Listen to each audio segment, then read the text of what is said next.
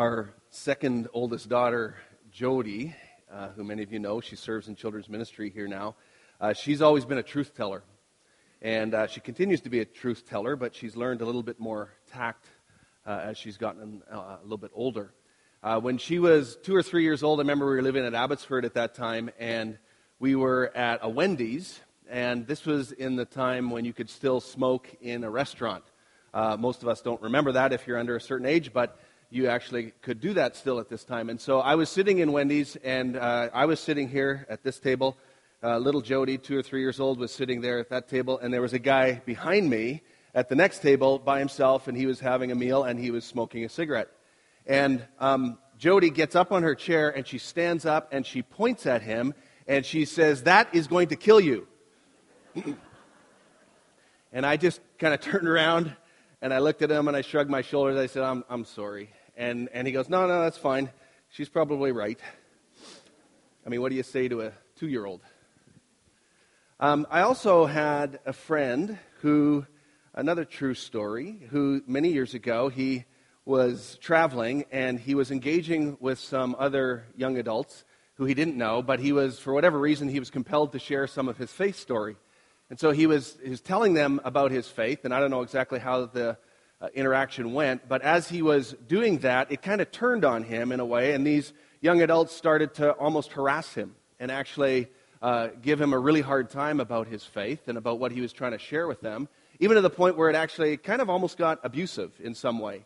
And uh, so my friend was pretty caught off guard. He was getting frustrated, angry, didn't know what to do. And so he says to them, literally, he says, You can go to hell. And he walks away. And they were like so caught off guard by this statement that they, they didn't actually know what to do. And so it sort of ended the altercation, and my friend uh, went off and just sort of got out of there. One of those guys, a little bit later, actually came and found him and apologized to him. And it was interesting because my friend asked him, So what, why did you come and you know, apologize to me, or what made you do that? And his comment was, he says, I've actually never had anybody tell me that I can go to hell and actually meant it. And so it was kind of a disturbing moment in this guy's life. And so these stories are just sort of reflections of, you know, okay, there are some ways that we can learn to engage with people in our culture.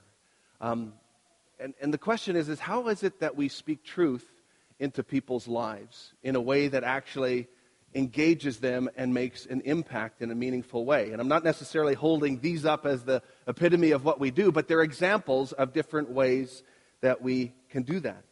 Especially as we live in an age now that we know is uh, more often uh, resisting the whole idea of absolute truth, that there would be absolute truth. And so, how do we engage and actually lead people or engage with people in conversations around issues where uh, there is truth to be said and truth to be shown um, and how do we do that? Some people, some of you are more wired as black and white people. You, you just see things much more black and white. Other people are more wired uh, to be comfortable living in the gray and kind of can see both sides of things and, and nuance things and so on. And so I think a lot of it has to do with our personality uh, and how we're wired. But for some people, the black and white people often think, well, if we just spoke the truth more and just kind of declared it right out front, then that would just be uh, far better. But we know that that can often cause a lot of hurt and pain and not lead us to good places. And the discernment and the wisdom that's needed is to know what is needed in the moment. And sometimes it is a more difficult word. Sometimes it is a softer approach. And we need much wisdom to know how to engage with people. If, if we were to just, I mean, just imagine the world for a minute, and I think there's a movie about this uh, as well, too, but where you just sort of spoke the truth all the time. Like whatever is going on in your mind, you just sort of sort of declared it out there. Uh, I mean, you would probably cause carnage in all your relationships, just sort of declaring to people, you know what, you're fat, you need to lose about 20 pounds, you're very greedy, you know, you are all about you, you're totally self centered, you know, you're just very materialistic. I mean, that wouldn't go very well. And so sometimes, even though something might be true, it actually doesn't need to be said, or we need to think about better ways to say things. And so, as we're in this series on exile and some of the opportunities in exile, what I want us to think about today is how do we actually engage people with truth? How do we actually engage people in a culture where the issues are so complex and so difficult and so challenging. And what is the role of, of tact and wisdom and just faithfulness and faithful presence in people's lives? And we're going to see that through the story of Daniel today. Well, last week, uh, Spencer spoke on Daniel chapter 2, and he, one of his primary points was this idea that we are called to remember to remember meaning to remember some of the very key themes that are throughout Daniel that we also see throughout the course of history. That even though God sometimes seems very absent and silent, that God is present, that God is faithful, and that God is in control. And so to remember, to remember that these things are true even in times in our lives and situations that we face where it doesn't feel like that might be true, but that is really evident uh, throughout history, and we see that throughout the book of Daniel, including in the chapters 3 and 6 that we're going to look at today. So, we've been talking again about this theme of opportunity and exile with the premise that we as a, a nation of Canada are increasingly moving towards uh, a, a, less Christian kind of posture where we don't, the Christian values and a Christian worldview is not the dominant or the predominant uh, context or framework that people think through. And so, how do we, if we are a follower of Jesus, how do we actually engage with our culture in a way that is helpful and uh, appropriate? Now, we know that in many ways we, we still live in a, a lot of, with a lot of privilege in terms of uh, here in Canada. So, even for instance, this building that sits here in Saskatoon on this land has a tax exempt status because of being a church building. That's part of that privilege that we still have as a Christian culture. So there are many things in our culture still today that allow us or show us that we still have uh, considerable uh, privilege as well. But we are increasingly living in an age that is post Christian, that is moving in that direction more and more. And if you were here two weeks ago, I, I talked about two different events on Capitol Hill in Ottawa that showed a really stark difference between an event in 1967 versus an event in 2001 where the first event had many uh, prayers that were recited and said. There was scripture that was read, even by the Prime Minister of Canada at that time. There was even a call to response of, of actually the people in that, in that audience there to respond in a way of giving themselves again, dedicating themselves to God. Uh, and so in 2001, the contrast was similar kind of gathering for different reasons, but it was remarkably different. No prayers said, no scripture read, no clergy had a chance to speak, and just a really, really different context. You also may have seen a uh, CBC News article just last week that talked about all of the church buildings or uh, religious uh, buildings, religious spaces that are being closed and are uh, planned to be closed. And the, the article talked about in the next couple of years about 9,000 different religious buildings or church buildings that will be closed torn down, or repurposed. Um, that's about a third of the 27 some thousand church buildings that are existing in Canada. It's a pretty sobering statistic. And, and the reason for that is because congregations are, are shrinking. There's rising maintenance costs. A lot of these buildings are really uh, expensive to, to keep up with. And so they are closing at an unprecedented rate. So I just want us to understand, on the one hand, that this reality is there that we are moving towards a context. We are increasingly a post Christian nation in many ways. And we cannot assume that Christian values or understanding or even understanding the biblical story is something that is there or prevalent for people that we interact, interact with. Now, it's not fully true either to say that we are totally in exile. I don't think that's an accurate statement because uh, if you look at the exile of the, Babylon, of the Hebrews in Babylonia that we are reading about in Daniel, it was a brutal era of children that were murdered, of families that were destroyed, of homes that were torn down, of people being put in oppressive conditions. And so we are not in that place. There are people in parts of the world who are experiencing that, but here in Canada, that's not our reality. But we're moving more and more in that direction of having uh, physical experiences and emotional experiences, uh, politically, of moving uh, more and more into that reality of exile. So, one of the things that for me I've been wrestling with is how do we actually help uh, people engage this series and understand it more? Um, and so, how do we feel it a little bit more? So, I'm gonna I want to do a simple exercise with you. Give me grace. Bear with me. Um, this will be fine, and it's relatively painless. But I want you to do what I want you to do is I want you to uh, partner with somebody, like just sort of connect with somebody who's sitting either in a row in front of you or behind you. Don't do it yet. Let me explain more. So, what I want you to do is, if you're as an individual, as a single person, you can be one unit yourself. Or if you're with a group of friends together, you can decide on who's a unit there. You might be a couple, you might be a family. Uh, you decide what your sort of unit is, that's fine. And then your unit of people, uh, whether it's one or more, will connect with another unit that is in a row in front of you or behind you and then I'm going to give you the next instruction. So I want you to stand up, and I want you to just connect with somebody in a row in front of you or behind you, and just sort of identify who your unit is, and just say hello. Okay, so now I'm going to assume that you've identified who your group is, whether it's one or more people, and who that other group is. Okay, so now what you're going to do is a very simple exercise. It's a game that I'm trusting all of you or most of you have played, and it's simply called rock, paper, scissors. And the game is, if you don't know the game, it's like one, two, three. You just go one, two, three, and you're either a rock or a paper, or sorry, paper or scissors. And you know that rock, you know, beats scissors, right? Paper covers rock, and scissors cut paper. So one of them always wins. If you get the same one, you just have to go again. You have one game to play. So have one designate from your group play with the other people. Is, there's no participation awards here. There is a winner and a loser in one game. Okay? Go. Determine a winner and a loser. Okay?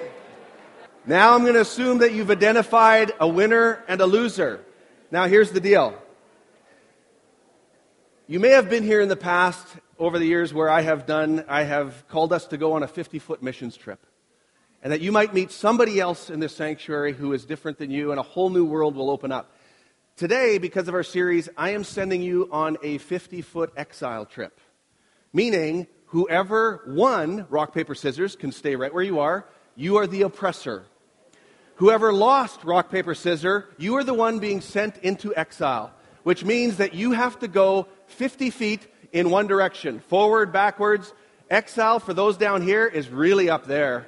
For those in the balcony, it might be down. I don't know. You don't have to do that, but you can move sideways. But the loser needs to move 50 feet, pick up your unit, your family, whatever, and I'll wait. Away you go. Okay, oppressors, oppressors, as people are coming into your area from exile, greet them, say hello, say welcome, be friendly, give them a seat. Okay, everybody find a seat. Find a seat wherever you are? We'll keep going. Okay. Thank you so much for engaging me in that. Um, but here's the thing. So there is the physical reality of exile, of actually just having to move 50 feet and go somewhere where you didn't want to sit, and now you're sitting somewhere there. But then there's that thing internally, right? There's that stuff that was going on inside of you when I had you do this. Some of you are really mad at me. And you're like, Bruce, this is stupid. Why are we doing this? I hate this. I just got settled in. I have kids here. I have all my bags here. What I just put my coffee down. Okay? Some of you are going to be, you know, mad, or you're still mad at me. You know? Some of you will be mad at me for the rest of the week. I'm okay with that. I can handle it. But the point is, is that that little bit of whatever was kind of going on inside of you is like this much. This much of kind of a sense of that internal feeling of exile. Okay? And so the point of it is just to simply have something that helps you understand uh, in a little bit different way and maybe hopefully a fun way of some of what we're talking about with exile. For those of you who are were the exiled ones and had to move, you can be just confident that you will get way more out of this series than the oppressors who didn't move, so you can feel good about that, and that'll be uh, helpful as well. So, here's the other thing that we want you to understand as we go through this series of exile is that exile itself is not all bad. And in fact, uh, there are so many opportunities that we have in exile, and it could be argued that the church has the potential to have its most relevant impact and influence when it's actually pushed to the margins. And if you look at the course of history and you see uh, throughout the centuries where Christian faith and Christendom has been the dominant framework, the dominant worldview, even politically, has been where governments have declared that they are Christian governments and so on, and all kinds of things like that have occurred. You can see that there have been also many abuses and many hypocrisies that have come through those eras as well. I mean, just think back to the Crusades, hundreds of or thousands of years ago. Think back to even residential school system and things that were done in the name of Christ or in the church. And, and there are many different things that you can look at where, when the Christian values uh, are in the dominant role, it hasn't always been a great story. And so it could be argued that this posture, reality, condition of exile could be our greatest moment as a church. Of saying, how could we actually really engage the culture in new ways that can have a significant impact? And so, even though pushing against some of the changes in our culture and in our laws and so on can be an important thing to do, our, our role is not to simply clamor back and claw back and to demand that we have school or prayer back in our schools. Our, our role, I think, is more so that we would actually become people of prayer, of really significant prayer. And maybe our, our role isn't so much that, that we push really hard and, and clamor for legislating morality, but maybe it's more important that we actually are really moral people who live out a holiness that is embedded in our culture every day by every follower of Jesus in our culture in a way that can radically change. Where people start to see our faith and to understand our faith in a way that they haven't seen before. The story of Daniel reminds us that here is a, an individual who is living a life of faith embedded in a, a culture where he is in exile. And as you look at the story of Daniel, even today as we go into chapter 6, you realize that he has been in exile in Babylon for decades and decades and decades, and actually is becoming an old man in exile.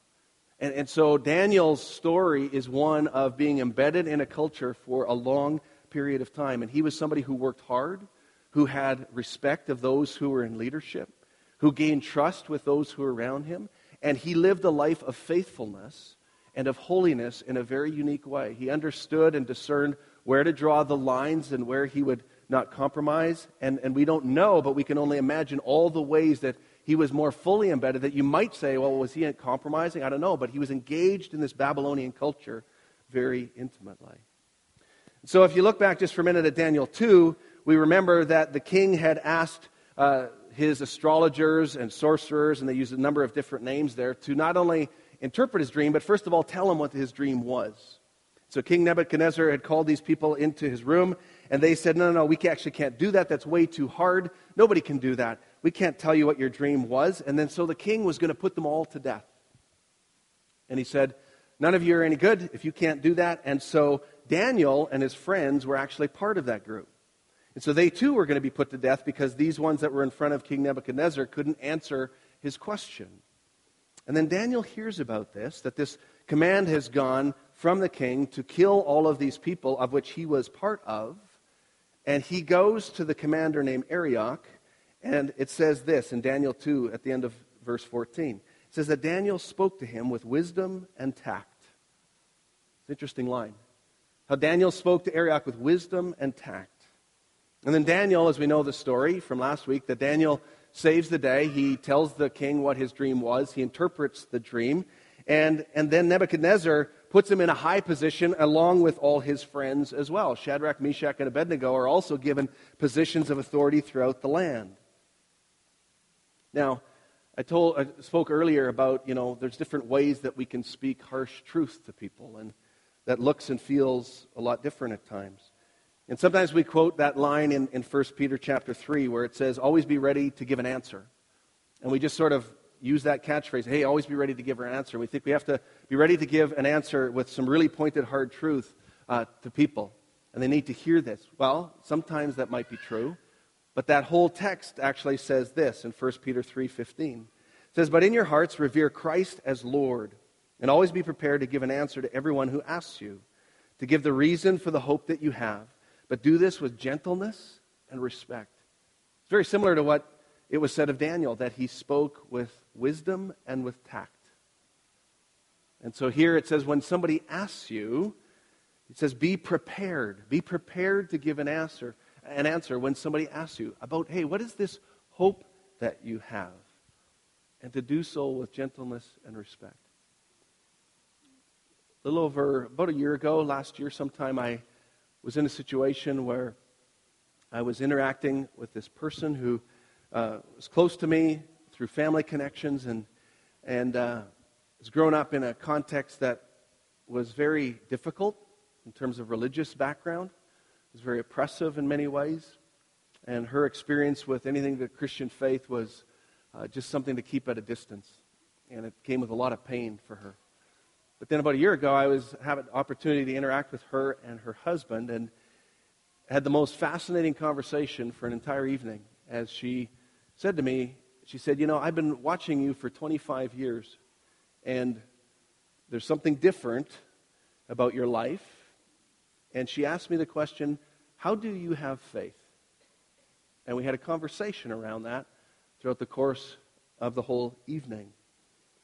And it strikes me that Daniel continually has these opportunities where he is invited into places where he can speak, where he is invited into places where he has gained some trust, where he will not compromise his holiness, but now he can actually engage with the leaders of that culture and speak into the context that he's been asked to speak into. And just listen again to Peter when he's teaching the church that he's writing to in the New Testament uh, in 1 Peter chapter 2, and he's saying to them, Here's how you live in exile. And he's pointing to them as living in exile too. And he says, Dear friends, I urge you as foreigners and exiles to abstain from sinful desires which wage war against your soul. Live such good lives among the pagans that though they accuse you of doing wrong, they may see your good deeds and glorify God on the day he visits us.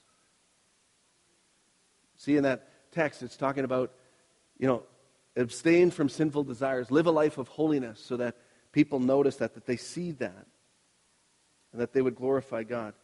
13, submit yourselves for the Lord's sake to every human authority, whether to the emperor as supreme authority or to the governors who are sent by him to punish those who do wrong and to commend those who do right.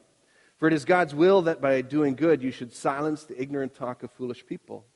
Live as free people, but do not use your freedom as a cover up for evil. Live as God's slaves. Show proper respect to everyone. Love the family of believers. Fear God and honor the emperor. So we hear, see right here in this text in Peter what Daniel is facing. It's this tension of how do I live under the authority of the emperor or the king or the ruling authorities of that day and live in such a way that is honorable, that shows respect to that, but living in the tension of God's kingdom versus this human kingdom. So let's look briefly at chapter 3 of Daniel.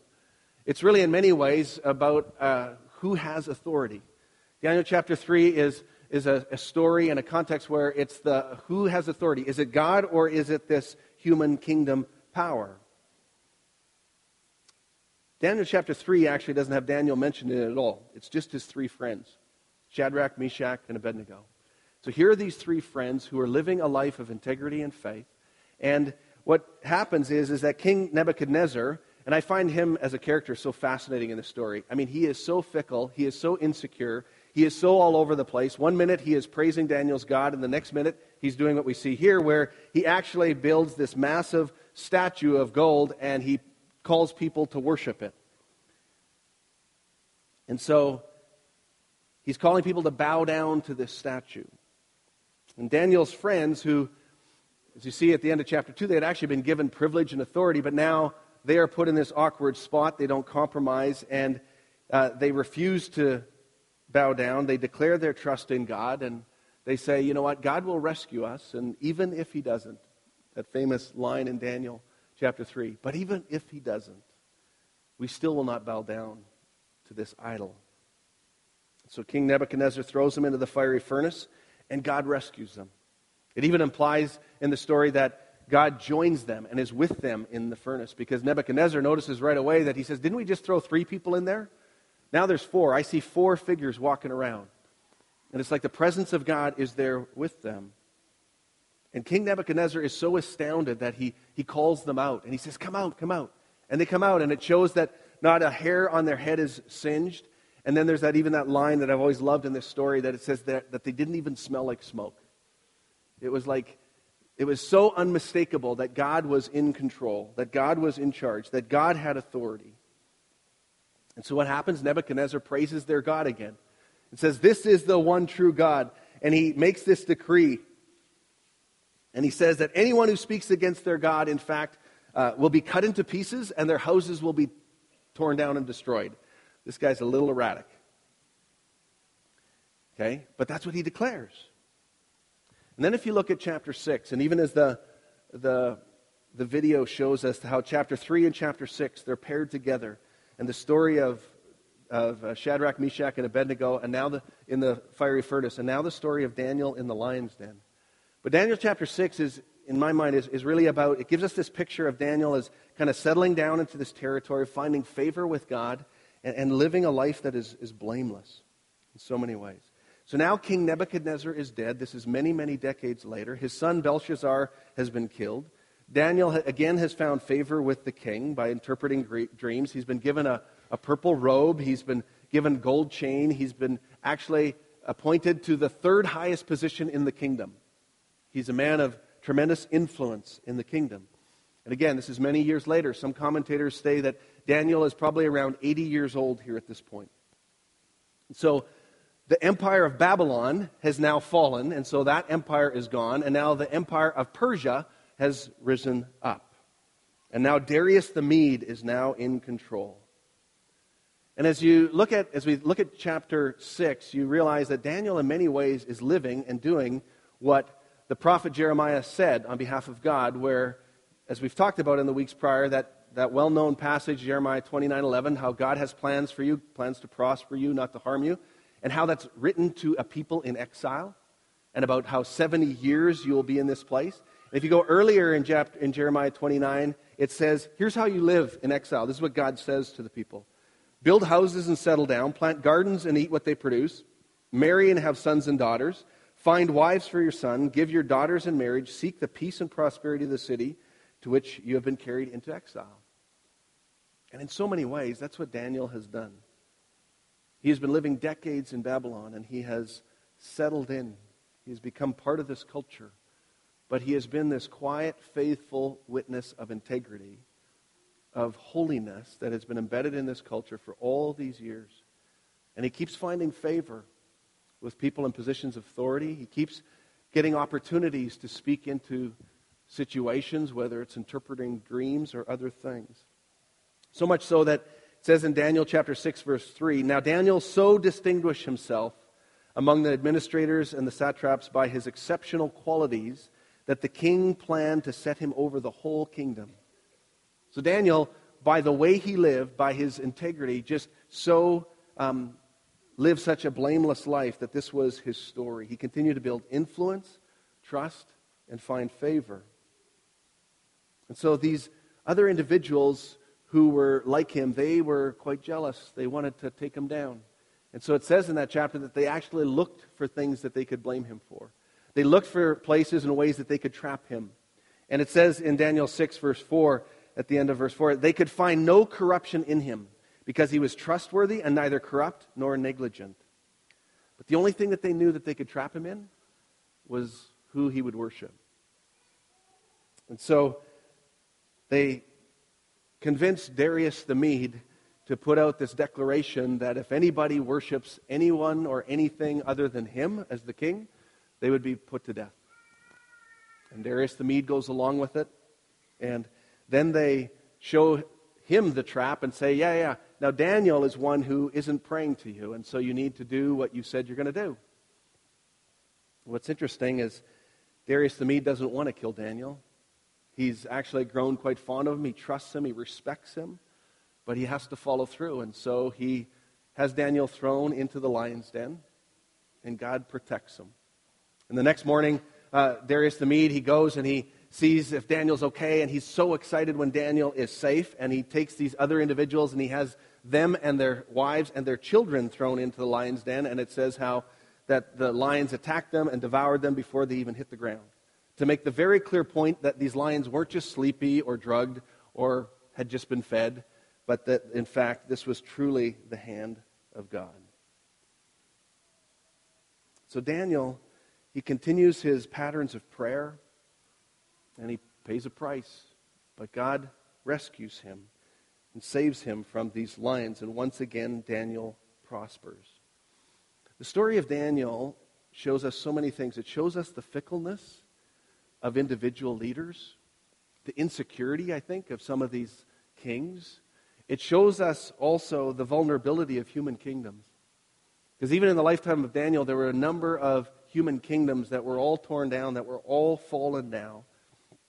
And Daniel continues to have perseverance, favor, and impact. And so it shows us the power of embedded holiness, where Daniel lives embedded in this culture and he knows where to draw the line and where to immerse himself in the culture. It shows the power of living with wisdom and tact, as Daniel did. It shows the power of quiet and consistent faithfulness. Not separated from the culture, but actively engaged in the culture. And in a very similar way, this is our call as well. As we live in a time of feeling like we are more and more in exile, we are called to live in a very similar way also. I want to share with you to close just two different ways of thinking about it uh, that might be helpful.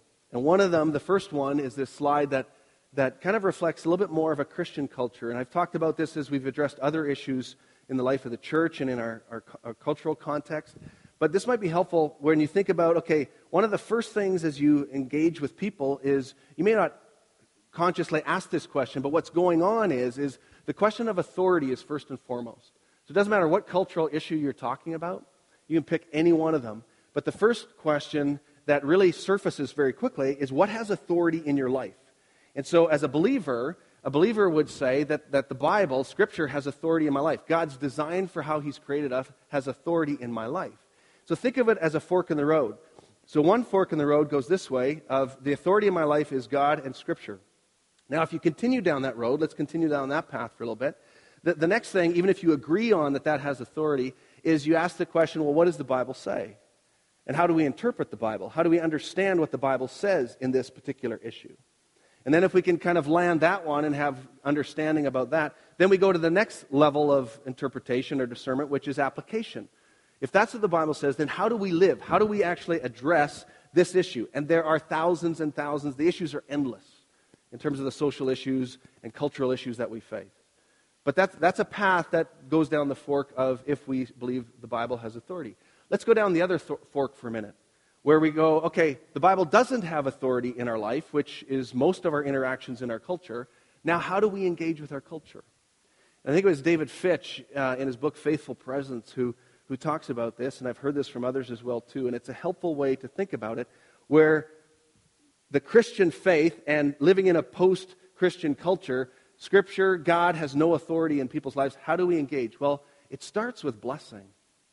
It starts with actually being people of blessing. And how do we bring the love of God to the lives of people around us? Now, some people don't like that because they think, well, we're compromising. I mean, we're not, we've got to speak truth to people. But, but God called Abraham to bring the blessing of God to the nations of the earth. That was the call right in, in Genesis chapter 12. And so we start by bringing blessing to people. That's what Daniel did. And then as we bring blessing to people, what happens is that they start to trust you. And you start to gain trust in, in terms of your interactions and your relationships with people. And then as people trust you more, what happens is they actually invite you to speak into their lives and they give you authority to speak truth into their lives with really pointed questions. Like, how do you have faith? And so sometimes it takes a lot of years of actually gaining trust with people. And in situations where that authority is not now demanded or on the front end, but that authority is actually given by another to actually speak into your life because they trust you. And they see the evidence of a relevant faith that they invite and they go, okay, I want to ask you some questions. And so may God give us the ability to be people of perseverance, people of faith, people of embedded holiness in all of our contexts. That's the beauty of the church. Every one of you are in contexts that nobody else here in the room is in. Every one of us has opportunities of influence and, and of, of impact that, that nobody else here in the room has opportunities for. But if God can transform our hearts, and so that when people ask, that we are ready with an answer for the hope that we have because we've been asked and we've been invited in. And may God give us uh, the words of testimony and a life of testimony that can make a difference like Daniel did. I want to invite the worship team up, and I want to just uh, conclude in prayer. Would you stand with me as we pray together? So, Heavenly Father, we thank you for your goodness to us. We thank you for these incredible stories uh, and accounts in history like Daniel that remind us again of the way you've interacted in the world and in people's lives. And Lord, I pray for each one here, whether they are somebody who has been a follower of Christ for many years, or maybe it's somebody here who doesn't know you and is still trying to figure this out and doesn't know where they are in, in faith and understanding you. I pray that by your Holy Spirit, that you would speak to us, that you would teach us, that you would show us your goodness so that we can begin to trust that we would know and receive your blessing so that we can give you authority in our lives in increasing ways, so that we can do that with others. And I pray that you would use us as the church in this culture in remarkable and ongoing ways beyond what we could ask or imagine. We pray in Jesus' name. Amen.